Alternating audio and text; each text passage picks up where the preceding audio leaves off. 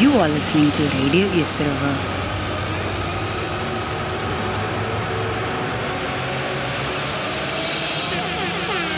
You are tuned into the leading internet radio station in the mother city.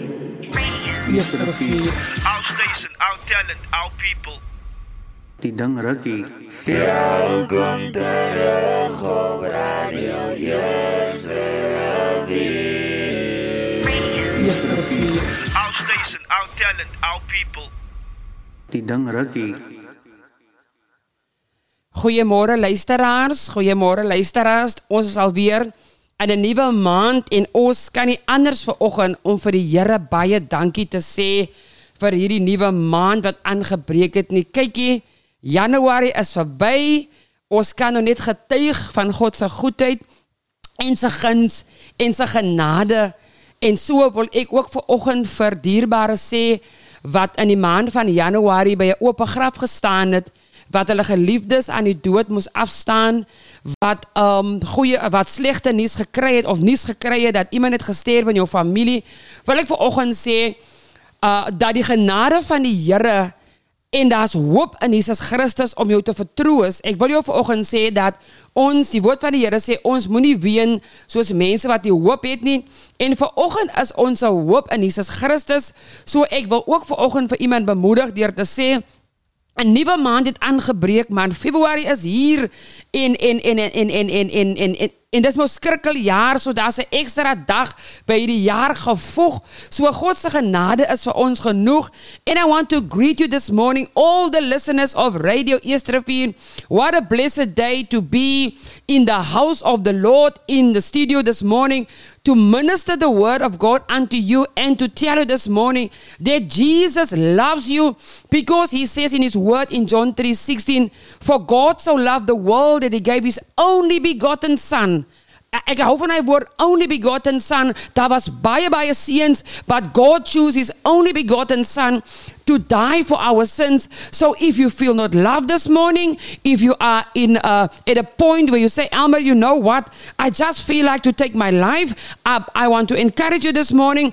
Jesus loves you and I love you too. And I want to tell you this morning the purpose that God sent me here this morning is to bring a message of hope, the purpose and the plan that God has for us. My title will be this morning The Purpose and the Plan that God has for us. You are not created sommer net so. U is nie gebore sommer net so nie. There's a purpose and a plan for our lives and I'm going to minister from the word of God and I'm going to bring examples in the Bible. People that thought they were nothing, people that thought they were ordinary people, people that thought ag man, ek is maar net 'n skaapwagter. Ek is maar net 'n jailbird. Ek is maar net 'n moordenaar. Ek is maar net iemand wat met vele mans geslaap het totdat God hulle ontmoet het en God wil jou en vir my ontmoet vanmôre deur te sê die planne wat hy vir ons het is meer as dit wat ons aan kan dink.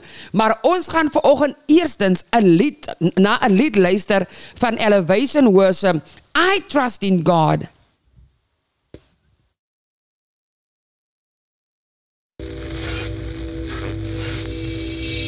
You are listening to Radio Easterova.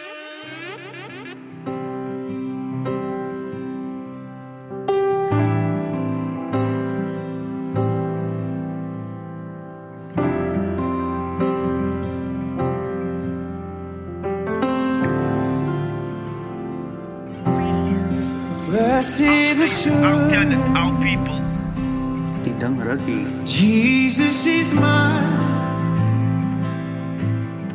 He's been my fourth man in the fire, time after time. Born of His Spirit, washed in His blood.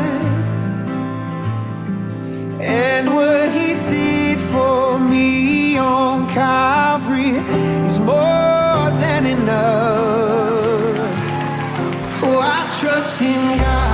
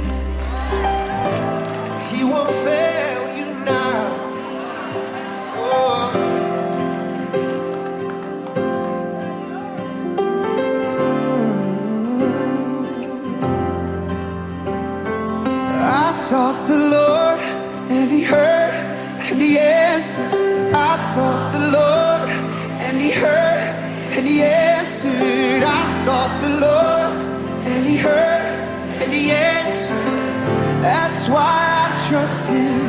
That's why. I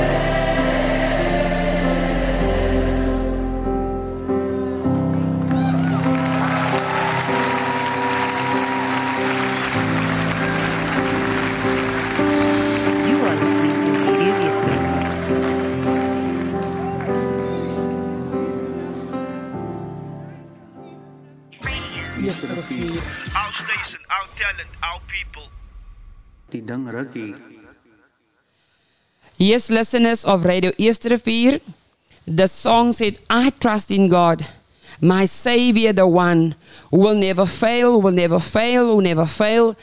And we are alive today, and, and as a testimony that the love of God never fails. That is one thing about God and His love. Although we fail, although we disappoint Him, although we sometimes feel not loved, we can assuredly say this morning with great assurance that the love of God never fails because His love is the same yesterday, today, and forevermore. And I want to encourage you this morning, and I want to ask you this morning to open up your hearts and to listen to the Word of God because the Word of God is like a fire. The Word of God is like medicine who heal us. The Word of God is like water who will cleanse us. The Word of God is like the light who will bring light in darkness. And I want to encourage you this morning to tune in and to listen to what the Lord has laid on my heart. So, as I said earlier when we start the program, the theme of today or the topic of today is the purpose and the plans that God has for us. And I want to encourage you this morning, and I want to tell you this morning that you are not born for nothing. You are born for a purpose, you are born for a plan. And although life has hurt us, has hit us, has hardened us, has failed us, God still wants to fulfill His plans in our lives. God wil nog steeds die planne wat hy vir ons het, wil hy graag vervul, maar hy roep ons, hy hy hy hy gebruik maniere waar hy ons nader wil kry om te verstaan wat is sy planne. Ja, ons het ons eie planne moet ons vanoggend erken en bely, maar ons moet ook vanoggend erken en tereg sê dat die planne wat ons het werk nie uit nie. Die planne wat ons soms beraam, werk nie uit nie en dan dan dan is ons teleurgestel en dan ons te neergedruk en dan voel ons waar ons waar is God? Waar is die Here wat almal so van praat? Baie mense sê die Here het die planne en God het die planne, maar ek kan vir jou vandag sê ek is 'n getuienis van God se planne en soveel ander meer. And I want to start this morning from the book of Luke. But maybe I should start at a, at a scripture that are on cups, a scripture that are on t-shirts, a scripture that are on billboards, a scripture that are on on wristbands, a scripture that are on, on books, on, on cups, on, on, on, on t-shirts.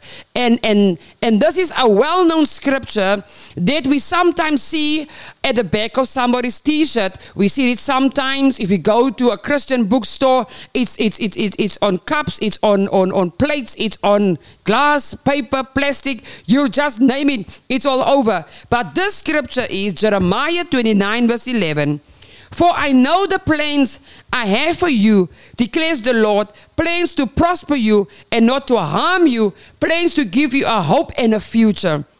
Nou hierdie skrif dierbares luisteraars het ek al so baie gesien en ek self het dit gekwoteer. Ek self het dit neergeskryf iewers op papier nog nie op 'n T-shirt gedra nie nog nie uh, uh, op 'n koppie selfs in, in my eie lewe gehad nie. Maar ek het al so baie keer hierdie skrif gelees en vanoggend gaan ek ons bedien met die woord van die Here om te verstaan dat ons is nie net sommer so gebore nie. Die planne wat God gehad het in Genesis 1 toe hy die hemel en die aarde gemaak het, toe hy die mens gemaak het, daar was 'n plan wat hy vir Adam gegee het en ek wil graag vanoggend hê ons moet teruggaan na daardie plan toe sodat ons moet verstaan dat dit wat God begin het, wil hy graag volëindig. Ja, sonde het ingetree. Die duiwel het gekom met sy triks, die duiwel het gekom met sy planne en die duiwel het ons weggeruk vanaf die Vader, maar die Vader is nog steeds daar en hy probeer alles in sy vermoë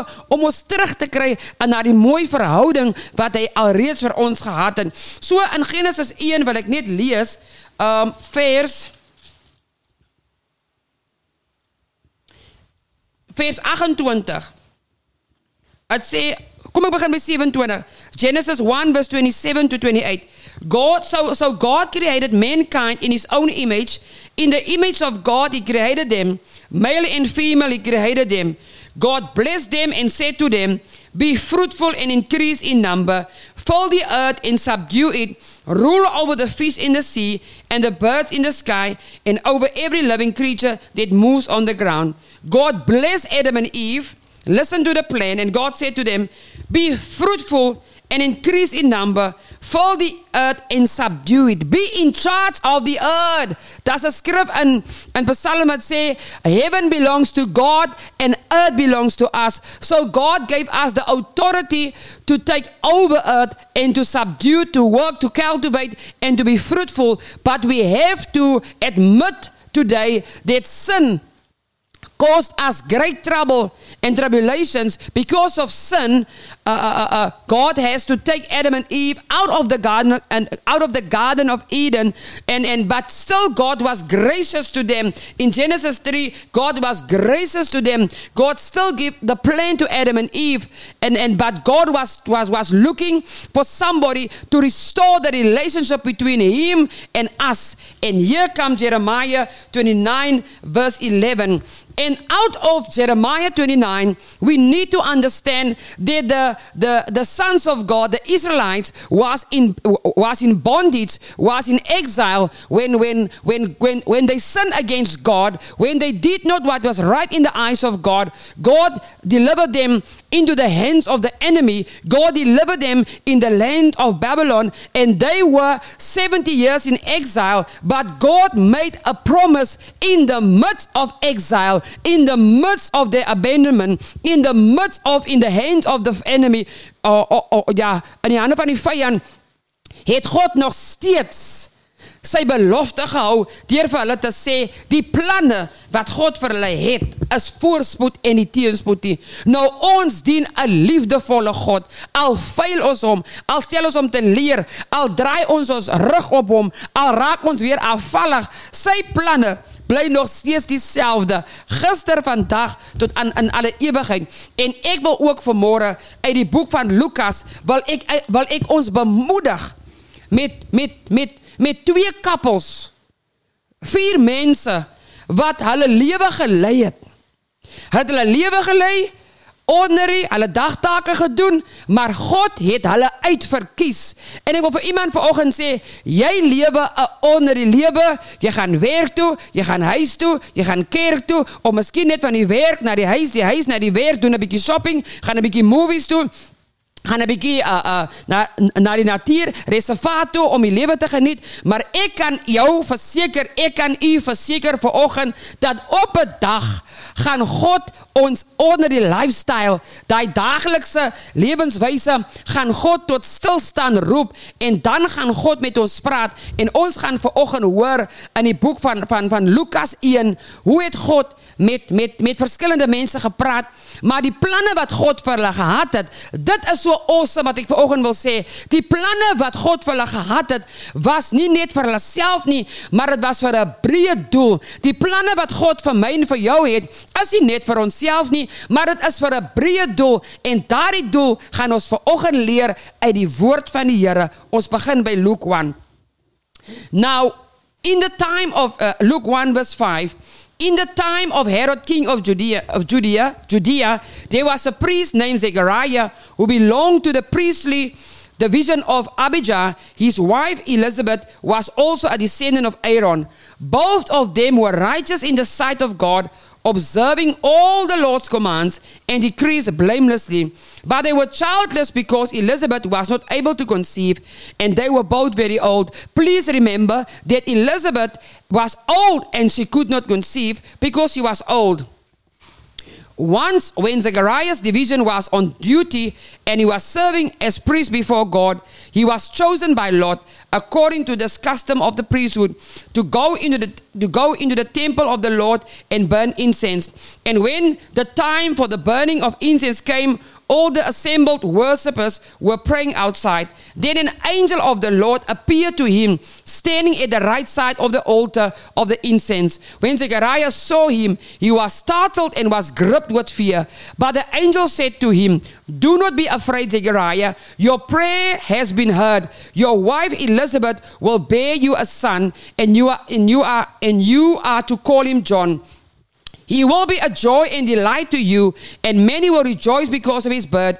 For he will be a gr- so he will be great in the sight of the Lord. He is never to take wine or other ferm- fermented drink, and he will be filled with the Holy Spirit even before he is born. He will bring back many of the people of, of Israel to the Lord their God, and he will go on before the Lord in the spirit and power of Elijah to turn the hearts of the parents to their children and the disobedient to the wisdom of the righteous, to make ready a people prepared for the Lord. Zechariah asked the angel, How can I be sure of this?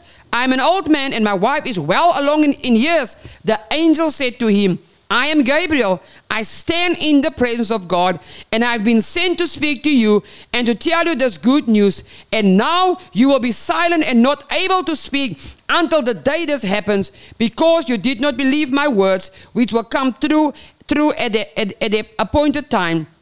Meanwhile, the people were waiting for Zechariah and wondering why he stayed so long in the temple. When he came out, when he came out, he could not speak to them. They realized he had seen a vision in the temple, for he kept making signs to them, but remained unable to speak. And then I want to bring a second person. Um, I want to bring a second person. Uh, that, that the angel of the Lord in the same st- in the same chapter. In the six months of Elizabeth's pregnancy, God sent the angel Gabriel to Nazareth, a town in Galilee, to a virgin pledged to be married to a man named Joseph, a descendant of David. The virgin's name was Mary. The angel went to her and said, Greetings, you are highly favored. The Lord is with you. Mary was greatly troubled at his words and wondered what kind of greeting this might be. But the angel said to her, Do not be afraid. Mary, you have found favor with God. You will conceive and give birth to a son, and you are to call him Jesus. He will be great and will be called the Son of the Most High. The Lord God will give him the throne of his father David, and he will reign over Jacob's descendants forever. His kingdom will never end. How will this be? Mary asked the angel, since I am a virgin. The angel answered, The Holy Spirit will come on you, and the power of the Most High will overshadow you. So the Holy One to be born will be called the Son of God. Even Elizabeth, your relative, is going to have a child in her old age, and, and she, who was said to be unable to conceive, is in her sixth month, for, the, for no word from God will ever fail. I am the Lord's servant. Mary answered, May your word to me be fulfilled. Then the angel left her. What a word, wat 'n woord. Dierbares, wat 'n woord van die Here vanoggend. Ek wil vanoggend vir iemand sê, hou op glo dat jy is niks werd nie. Hou op glo dat daar's geen toekoms vir jou nie. Hou op glo dat dat dat jy nêrens gaan kom nie. Hier hier lees ek ver oggend uit die boek van Lukas 1 waar die engel van die Here eerstens vir Sagaria gaan besoek het 'n priester in die tempel. Die woord van die Here sê hy was oud in ouderdom, sy vrou was al oud, uh, uh, uh, sy kon nie meer kinders baar nie, maar die planne wat God vir hulle gehad het, volgens Jeremia 29 vers 11 wat so mooi sê, for God knows the plan, that the plans that he had for Zechariah and Elizabeth, uh, declares the Lord, to prosper them and not to harm them, to give uh, to, to plans to give them a hope and a future. Now the future of Elizabeth and Zechariah did not look bright in their in their old age. The future for Zechariah and Elizabeth did not look like that she will that she will be ever be pregnant, but God had mercy on her in her old age for the purpose and the plan that God has for the world. Because the reason for John to be born is written in the book of Luke because the angel gave gave uh, sorry the angel gave Zechariah the plan. And this is what I want to tell this morning. When God speak to us concerning his plans for our lives the hope that he have for us he always give us a detailed plan. Mense dis nou een ding van die Here man. Die is to the point Ons wil altyd vir ander mense sê, kan ek jou vertel wat die Here met my gedeel het vannag toe hy my 3 uur wakker gemaak het. Kykie, dan is dan dan het ons chapter 1, chapter 2, chapter 3. Kom ek herinner u vanoggend Hoe het die engel van God vir Sagaria gesê wat gaan met hierdie seun gebeur? Hy sê vir hom You will have a son. Ek wil ek wil net vir ons bewus maak hoe gedetailleerd is God. God kom nie met chapter 1, 2 en 3 nie. Hy gee vir jou alles once in a split second. Hy sê you will you will you your wife Elizabeth will bear a son and you need to call him Jesus. Seun gaan sy gaan 'n seun kry, sê maar hom Johannes noem. He will be filled with joy and delight to to you and many will rejoice because of, because of his birth. He will be great in the sight of the Lord en hier gee God deur die engel Gabriel die planne wat God vir vir vir hierdie seun het. He never to take wine or other fermented drinks. So die instruksies is ook wat hy gaan wees en waarvoor hy gaan kom, maar daar is ook waarskuwings en dit is so mooi van God wanneer God ons die planne aan ons openbaar. Hy gee ons ook die waarskuwings en baie keer vertel ons net die mooi dinge. Ons vertel net hoe magtig die Here ons gaan gebruik. Ons vertel net die Here gaan het gesê ek gaan 'n apostel wees. Die Here gaan sê ek gaan 'n miljonair wees. Die Here het vir my gesê ek gaan 'n pastoor wees van 'n gemeente. Die Here het vir my gesê ek gaan 'n klomp ek gaan ek, ek gaan die eienaar wees van baie huise. Maar die Here sê hier vir Sagaria, sorry, God sê hier vir Sagaria deur die engel, hy moenie wyn drink nie. Hy moenie sy mond aan wyn drink nie. Hy gaan gevul word met die Heilige Gees nog voordat hy gebore word. Dit wil sê in die baar van sy ma gaan hy gevul word met die Heilige Gees. Wat 'n profound uh, uh, uh, iets om te hoor dat jou kind gaan gevul wees met die Heilige Gees en daarom moet ons baie baie baie versigtig wees wanneer ons vertel wat die Here aan ons op, ons geopenbaar het ons moenie skaam wees om bang wees om te sê dierbares weet u Die Here het vir my gesê ek gaan dit wees, maar die Here het my ook gewaarsku om afstand te doen van sekere dinge. God gebruik nie iemand sommer net so nie. Hy gaan ook vir ons waarsku deur te sê, "Elmarie, ek wil jou gebruik in hierdie area van jou lewe, maar ek wil hê jy moet afstand doen." En ek kan ver oggend reg getuig. Ek is 'n getuienis ver oggend toe die Here my roep as 'n pastoor. Nog voordat ek as uh, nog voordat ek geordineer was as 'n pastoor, het die Here alreeds 'n pad met my gestap en ek het nie verstaan dierbares hoekom vat die Here my deur hierdie pad 2008 nie net om uit te vind dat die planne wat God vir my het is om my te ordeneer as 'n pastoor vir sy glorie om mense te gaan vertel van die liefde van die Here, om mense te gaan vertel daar's 'n hemel en 'n hel, om mense te gaan vertel dat hulle moet hulle bekeer. Want die main purpose van my roeping is om vir mense te vertel, jy moet jou bekeer tot die Here jou God. Jy kan nie net so aangaan nie. Jy kan nie net so lewe nie. En dit het die Here vir my gesê in 2008. Dierbares, net soos die engel van die Here vir Sagaria sê, jou seun mag nie sy mond aan wyn sit nie. Het die Here vir my gesê, jy mag nie meer met hier hierdie mense dat doen het nie. Ek ek gaan jou separate. Ek gaan die pad wat ek met jou gaan stap, gaan voel soos 'n lonely journey en dit het so gevoel, maar kom ek sê vir u, ek is nie spyt vandag dat ek deur Harry smeltkroes gegaan het, dat ek deur Harry uh, uh, ag maande gegaan het waar die Here 'n uh, om 'n swaai in my lewe gebring het, want toe verstaan ek die planne wat God vir my het en hier is dit dierbares. And they say from he will bring back many of the people of Israel to the Lord their God. And he will go on before the Lord in the spirit and power, power of Elijah to turn the hearts of the parents to their children and the, and the disobedient to the wisdom of the righteous to make ready a people prepare for the Lord. En ons gaan ook sien later dat hoe het die engel vir Maria gesê Wat is die doel dat sy moet geboorte gee aan Jesus. Maar ek wil vanoggend vir iemand herinner vanoggend wat sê ja, maar weet jy wat? Ek is by die kruispunt van my lewe. Ek het gekom aan die einde van my lewe.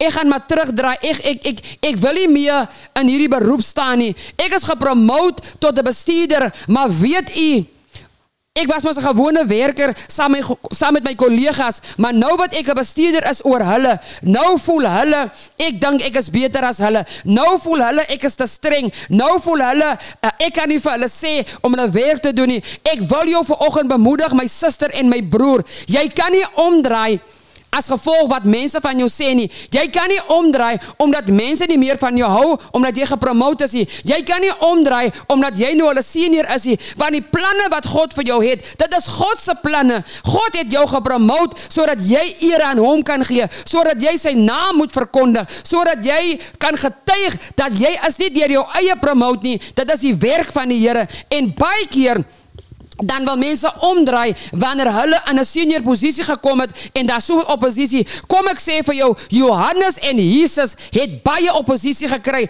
met die planne wat God vir ons het.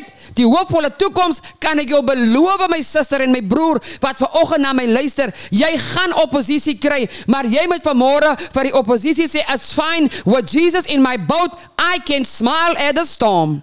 En wat iemand vanmôre sê, smile at the storm, at the opposition, want as jy dit vir die Here gaan gee, as jy gaan bid tot die Vader, dan gaan die Here hulle monde stil maak. Daar's 'n skrif wat sê and God will silence the mouth of every roaring lion. So gee maar jou roaring lions vir die Here en jy gaan sien hoe hulle vir jou gaan vra, maar hoe jy daar gekom en jou getuienis gaan wees, that is the doing of the Lord. Nou wat sê die Here vanoggend vir ons dat ons is nie doelloos in hierdie lewe nie geplaas nie.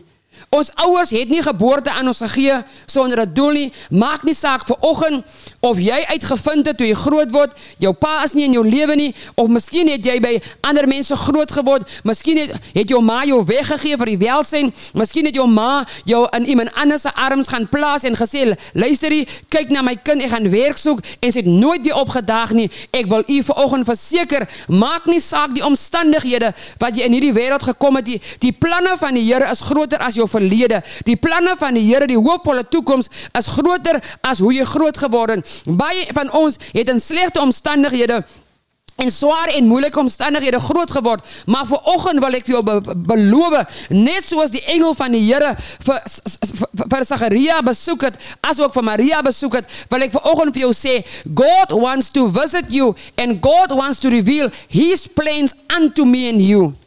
En kom ek sê vir jou, vir oggend luisteraar, wanneer God sy planne aan jou openbaar, Jy skrik behoorlik. Jy jy jy jy jy jy, jy soek behoorlik. Waar's die stem wat met jou praat? Want dit het met my gebeur. Jy soek behoorlik. Um kan dit wees? Kan die Here vir my gebruik? Kan die Here vir my wat 'n sondaar was? Kan die Here vir my wat 'n ex um Sabine oune was? Kan die Here vir my gebruik? En kyk waar sit ek vandag? Ek wil die Here al die lof en die eer gee in die naam van Jesus. Dit is die Here wat my hier geplaas het. Ek het ook gedink aan 'n dag dat ek kan nie gebruik word nie. Daar's niks in my lewe wat lyk wat lyk na goed nie, maar totdat die Here my siel moes kom red het. En vanoggend wil ek vir iemand sê, die Here wil jou siel red. Die Here wil jou verlos van hierdie wêreld sodat hy jou kan gebruik. En Sagaria het geskrik. He was startled He startled over his words because he could not believe in his old age that God can use him and his wife. And I want to say to somebody here this morning, your age is nothing for God. God doesn't look to your certificates. God doesn't look to your age. God does not even look to your surroundings. The only thing that is important for God is the fact that the plans that He have for you. The Bible says in Psalm 139, ek wil dit tog lees vir oggend sodat die luisteraars moet bewus wees daar is soveel skrifte in die Bybel wat bevestig die planne wat God vir ons het vir oggend is meer as wat ons is. En die woord van die Here sê in Psalm 139 My frame was not hidden from you when I was made in a secret place, when I was woven together in the depths of the earth. Your eyes saw my unformed body. All the days ordained for me were written in your book before one of them came to be. So Liam, nog voordat jy gebore was, sê die woord van die Here, was die planne van die Here alreeds in God se boek opgeskrywe. Luister haar die planne wat jy tans in operate is dalk nie die planne wat God het nie want Psalm 139 sê vers vers 15 sorry vers 16 that all the days ordained for me were written in your book before one of them came to be. So die planne wat God gehad het vir Sagaria en Elisabeth en vir Maria en Josef was alreeds opgeteken en as ons kyk, as ons gaan die Ou Testament gaan bestudeer, gaan ons eintlik leer dat daar was soveel profesieë wat uitgegaan het oor Maria, oor Jesus, oor Johannes en oor alles wat gebeur in die Nuwe Testament. Dit is hoekom Jesus sê, "Ja, I did not come to abolish the law, but I came to fulfill it. To abolish the law, I came to fulfill it. En dit is wat die Here kan doen. Ek wil ook vanmôre vir iemand sê wat nou ons luister. Die die die die, die WhatsApp lyn se nommer van Radio Eastervier is 064 536 9095. If you want to send a message this morning, if you want to if you want us to pray for you this morning, you can send your prayer request on the WhatsApp line of Radio Eastervier 064 536 9095 and we will surely pray for you in the name of Jesus. Now we have this misconstrued notion as we grow up, we tend to say, can anything good come from my family? But I want to I want to I want to give you a scripture in the Bible. When Jesus went to a city, uh, to a town, Nathanael was in that city. And when they told him that Jesus in the city, he asked a question Can anything good come from the city? And, and you are so shocked because you have heard about Jesus Christ. Miskien sê jy vanoggend, kan iets goeds kom uit Broadlands Park, Tarantaalplaas waar ek woon? Kan iets goeds kom uit Eersterivier? Kan kan iets goeds kom uit uit Stellenbosch? Kan iets goeds kom uit Grabouw? Maar vanoggend wil ek jou sê, volgens God se planne, as jy die goeie idee, you are the good idea behind the something good that can come from you in the name of Jesus. En so het die engel van die Here ook vir Maria besoek. En weet jy, die begroeting was vir haar so skrikwekkend wat hy vir haar sê, "Hail Mary, full of grace, the Lord is with you. You are blessed and highly favored. Greetings, you who are highly favored. The Lord is with you." God already told Mary through the angel, she is highly favored. I want to say to somebody here this morning, you are highly favored in the eyes of the Lord. Fix your eyes upon the author and the finisher of your faith. Fix your eyes upon Jesus, who is the same yesterday, today, and forevermore. Fix your eyes upon the word of the Lord, because die woord van God gaan vir ons direction gee, gaan vir ons leiding gee, gaan vir ons wys die pad wat ons moet stap. So sê Psalm 32 vers 8 ook, as ons vanoggend dalk twyfel of God planne vir ons het. Psalm 32 vers 8 sê, I will instruct you and teach you in the way you should go. I will counsel you with my eye on you. En dit is wat die engel van God gedoen het. Hy het die hy het die instruksies vir Sagaria en vir Maria kom gee en hier is die belofte dat God sal hulle counsel en God sal hulle oë op hulle hou en God sal seker maak dat daardie profesie en daardie woord wat gekom het sal in vervulling kom en hier is die blye boodskap waaroor het hierdie twee seuns hierdie twee manne in die in, na die aarde toe gekom. Nommer 1. John came to this world as a prophet and a mes- eh, eh, as a prophet and a messenger. Uitgekom as 'n profeet en 'n boodskapper. According to Luke 1 verse 76 to 77, let me read it for you. And you, my child, will be called a prophet of the Most High, for you will go on before the Lord to prepare the way for him, to give his people the knowledge of salvation through the forgiveness of their sins. Oh my God. John came as a prophet and a messenger. The Bible says that, and he will go before the Lord and prepare the way for Jesus to give the people the knowledge of salvation through the forgiveness of their sins. En dit is wat John gedoen het. Hy daar in die wildernis het hy gestaan. Hy daar geskree, bekeer julle tot die Here, bekeer julle tot die Here. En vandag as ons openlig dienste hou, vandag as ons tentdienste hou, vandag as ons crusades hou en ons skree, bekeer julle tot die Here, bekeer julle tot die Here. Dit is dieselfde boodskap wat Johannes vanaf God ontvang het deur die engel. Sy boodskap was plain en simpel om vir die wêreld te gaan sê as julle nie gaan bekeer nie, gaan julle verlore gaan. En die boodskap vanoggend wat ek vir iemand wil gee en vir myself wat wil gee, die boodskap hoekom God ons wil red, hoekom God ons wil uit hierdie wêreld uit wil ruk van duisternis en ons in die lig wil plaas om vir iemand te sê dat God red en God uh, genees en ons moet hulle gaan vertel dat hulle moet hulle bekeer tot die Here. Dit is die boodskap, niks anders nie. Hy het ook gekom Als ik gewoon dit omblaai.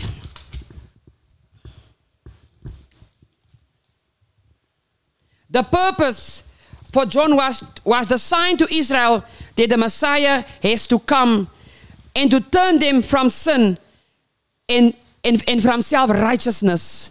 En baie keer is ons in sonde en self-righteous, dis hoe ons dinge wil doen, dit is hoe ons ons lewe beplan het, maar soos ek vroeër gesê het, God se planne gaan ons planne heeltemal uitskakel. And he also came, he was preaching the gospel and asking the people to repent of their sins and to receive God's forgiveness. Hy het vir hulle gesê terwyl hy gepreek het daar, het hulle gesê bekeer julle tot tot die Here. God gaan julle vergewe van julle sondes en het ook die pad voorberei vir Jesus Christus. John Johannes was die een wat vir Jesus gedoop het want dit was geprofeteer in die Ou Testament en ek wil vanoggend vir iemand sê jy kan nie vanmôre net loop soos jy wil nie. God het 'n God het 'n groter plan vir jou. Ek wil jou vanmôre uit die put uithaal en vir jou sê dat in daai donker put wat jy is, hou op kyk na die donkerte en kyk vanmôre op na die lig. Die lig is Jesus Christus. Die lig is vir ewig daar, maar jy sal moet kom en jy sal moet bely met jou mond dat jy 'n sondaar is sodat God die planne vir jou bekend sal maak. Kom ek sê vir u vandag Daar's baie mense wat in hulle sondige toestand was en God het met hulle gespreek en hulle het tot bekering gekom en hulle het nie verstaan nie. Ons het miskien nie verstaan hoekom God vir ons hierdie dinge sê nie. Miskien het God mense gebruik. Daar's mense wat God ook gebruik het. Daar's openligdienste. Daar's selfs 'n visitation net soos die engel van die Here vir vir Sagaria en Maria besoek het, het baie van ons 'n visitation gehad. Ek wil net vanoggend byvoeg, my man het 'n droom gehad. Ek was 4 skus toe skus toe. Ek was 4 maande bekeer vir my man en en en God het vir my man 'n droom gegee van die hemel en die hel en God het vir hom gesê hy moet kies in hy droom. En weet u maande daarna toe vertel hy my van die droom wat God hom gegee het en dit was die waarskuwing wat God hom gegee het hy moet kies tussen die hemel en die hel en hy het die hemel gekies hy het die Here gekies. Wat sê die Here vanoggend Die Here sê vanoggend in sy woord dat ons moenie vanoggend in die spieël kyk en onsself net sien nie. Ons moet ons moet vanoggend in die spieël kyk en sê, "Ja, Marie, weet jy wat? Jy's groter as dit wat jy sien. Die planne wat God vir jou het is groter as dit wat jy sien, want wat die fisiese oog nie kan sien nie, is al reeds opgeskryf in die hemel, volgens Psalm 32 vers 8." En dan sê Spreuke 16:9 Proverbs 69 9 Proverbs 16 16 verse 9 says the heart of man plan his way but the Lord establish his steps. The heart of man plan his way en net so het Sagaria gegaan. Hy het gegaan hy oggend om diens te gaan doen in die tempel.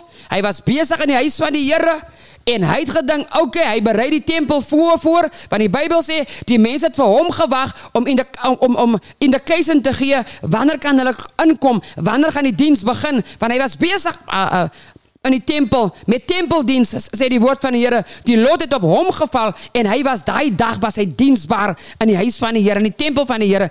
En hier kom Hier kom die engel van die Here. Onthou Proverbs 69 says the heart of man plans his plan plan plan his way but the Lord establishes his steps. En hy gaan hy oggend en hy gaan om die tempel voor te berei en hier kry hy 'n besoek van die engel van God en die engel van God sê vir hom Sagaria ek wil net vir jou sê jou gebede is beantwoord en toe die engel vir hom sê sy vrou gaan 'n seun baar kom dit by my Die rede hoekom hy geskrik het, Sagaria dalk vergeet Liam dat hy vir jare gebid vir 'n kind. Hy het vergeet en hier is die ding dierbaar is, ons vergeet, ons het vir jare gebid. En daar kom 'n tyd in ons lewe soos Sagaria wat ons sê, ek is nou oud en afgeleef. Ek wag maar net tot die engel van die dood my besoek. Ek wag net net tot Jesus my kom haal. Maar weet u, God was nog nie klaar met Sagaria en Elisabeth se lewe nie, want God het hulle gebruik vir 'n groter groter doel in hulle oud age en dit is wat ons baie keer voorskrik wanneer God ons gebede ver beantwoord, wanneer God ons uh, ons ons, ons ons planne verander, dan dan dan dan dan dan reageer ons soos Sagaria, die woord van die Here sê, he was startled and was gripped with fear. But the angel said to him, Do not be afraid. Moenie bang wees nie. Ek wil vir iemand vanoggend sê, die Here het dalk lankal met jou gepraat oor jou roeping. Die Here het dalk lankal met jou gepraat oor oor wat hy met jou wil doen.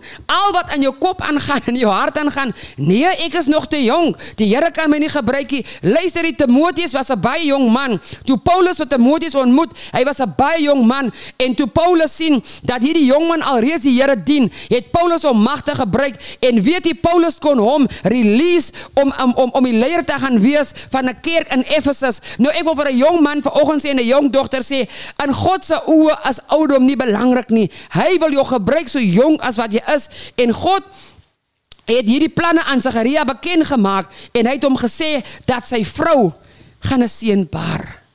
En ons is baie keer so Sagaria. How God, how can it be? Here weet u, dis 'n skande om by ouderdom van 60 'n kind te baar. Here, my vrou gaan 'n bespotting wees. Here, my vrou gaan uitgejou word. My vrou sal nie kan water gaan haal by die put nie. My vrou sal nie kan winkel toe gaan nie. Here moet tog nie van ons 'n bespotting maak nie. Maar kom kom ek sê vir oggend vir u, soos ek alreeds herhaalde kere gesê het, die planne wat God vir Sagaria en Elisabeth gehad het, was groter as hulle eie behoeftes. Hulle behoefte was vir 'n kind al die jare. En hulle het gedink dis stiekes met hulle, dis klaar met hulle.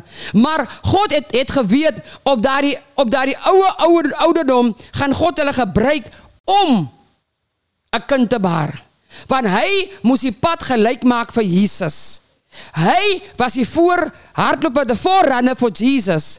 He was the one ordained by God to baptize Jesus. He was the one who need to go forth into the world and tell the people.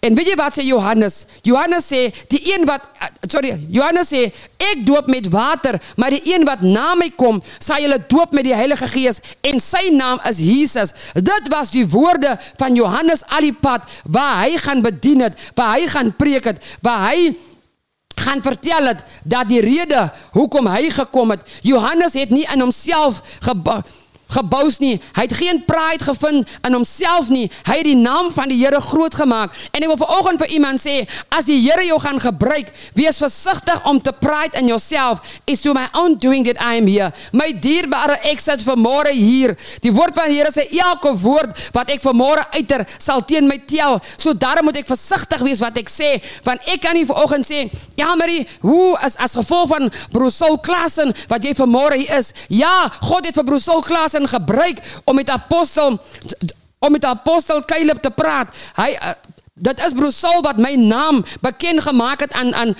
aan apostel, maar dis God wat dit so wil gehad het. Daarom kan ek nie ver oggend bous nie. Ek moet ver oggend minder word sodat God meer kan word. Wat is dit wat God vanmôre vir iemand wil sê? Die planne wat hy vir jou het, is meer as jou current situation. Die planne wat God vir jou het, is meer as die as as as die as die armoede wat jy in is, die planne wat God vir jou het, is baie meer as die feit dat jou man jou wil skei. Die planne wat God vir jou het, is meer as jou sondige toestand, want hier het God Maria gebruik en hy besoek Maria. Hy sê vir Maria, luister hierso, jy gaan 'n seun baar. Nou kom ek gee vir jou 'n bietjie die agtergrond van Maria. Maria was verloof aan Josef.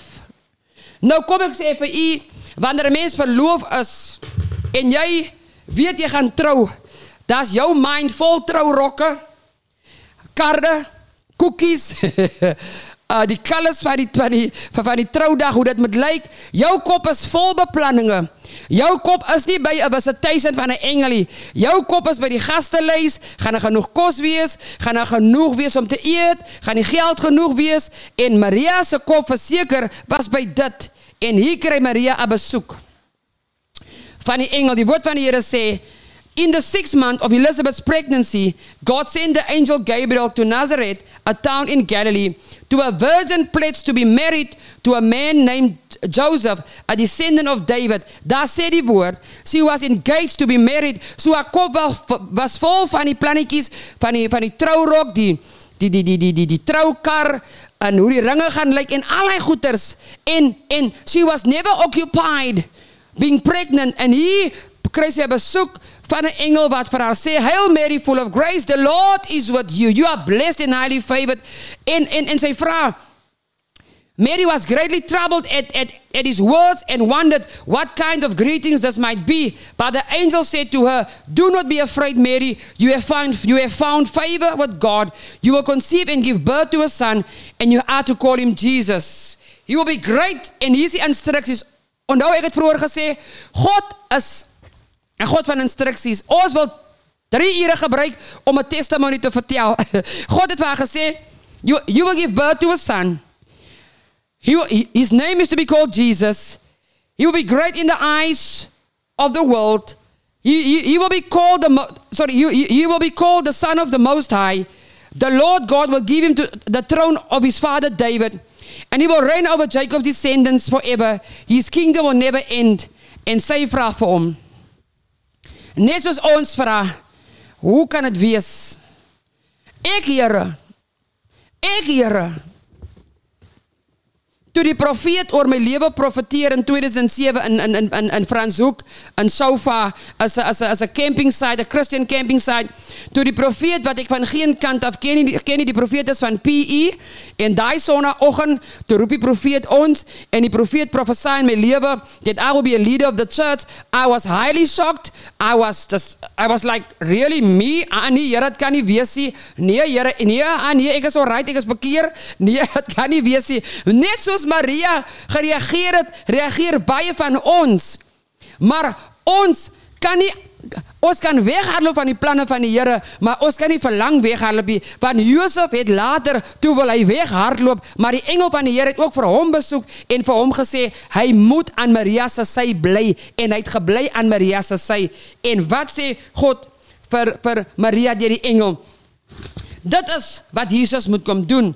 Jesus Christ came as a righteous man without sin. Jesus Christ came to restore the relationship between us and God. Onthou ek het gesê in Genesis 1 toe Adam en Eva gesondig het, het God gedurig iemand gesoek om die verhouding tussen hom en ons te herstel en hier kom Jesus Christus. Hy word gebore en en en en en en en, en hy kom om om om die, om die, om die verhouding te herstel uh, tussen God die Vader en en ons en die verhouding tussen God die Vader en ons kan alleenlik herstel word deur bekering. Nie deur jou werke nie, nie deur die geld wat jy gee nie, nie deur uh, uh, wat jy ook al doen nie.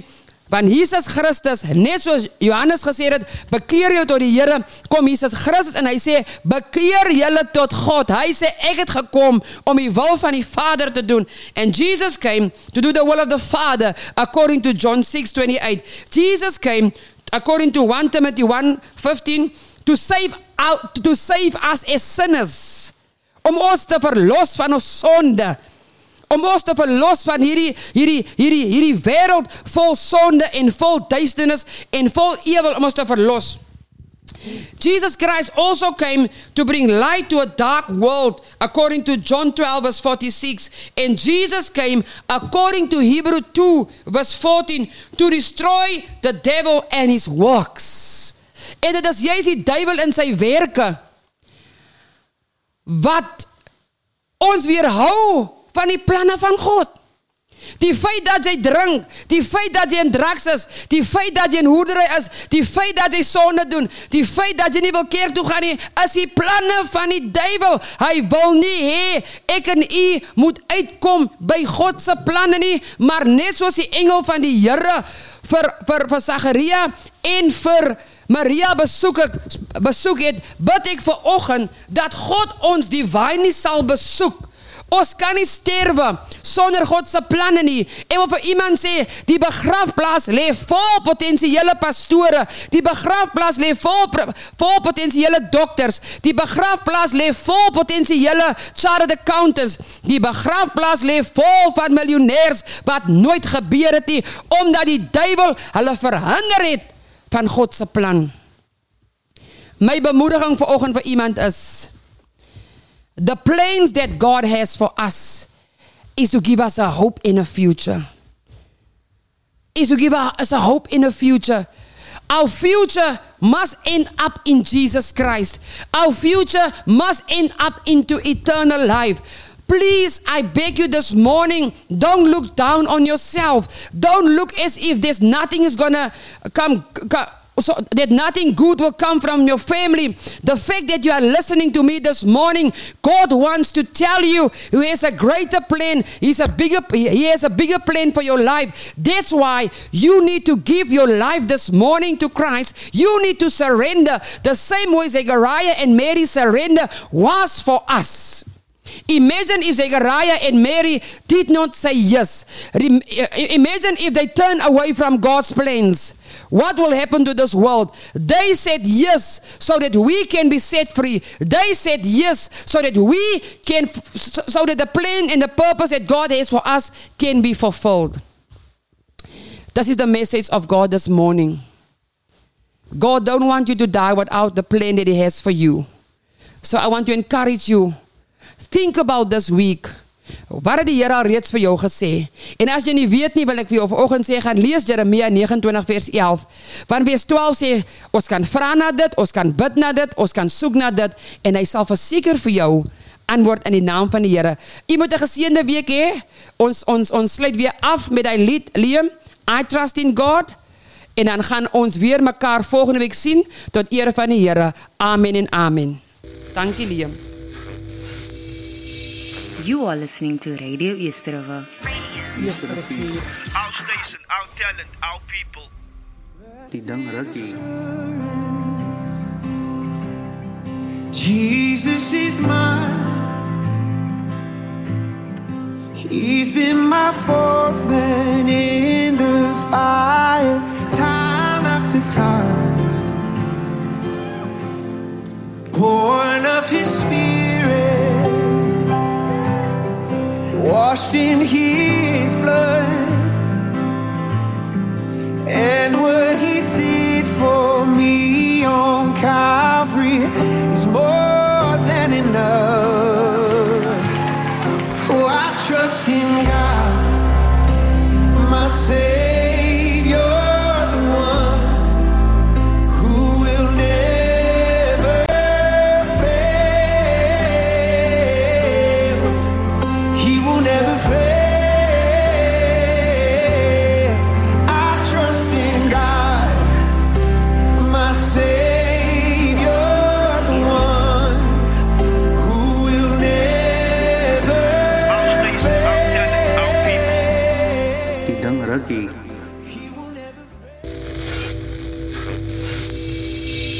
You are listening to Radio Easterova.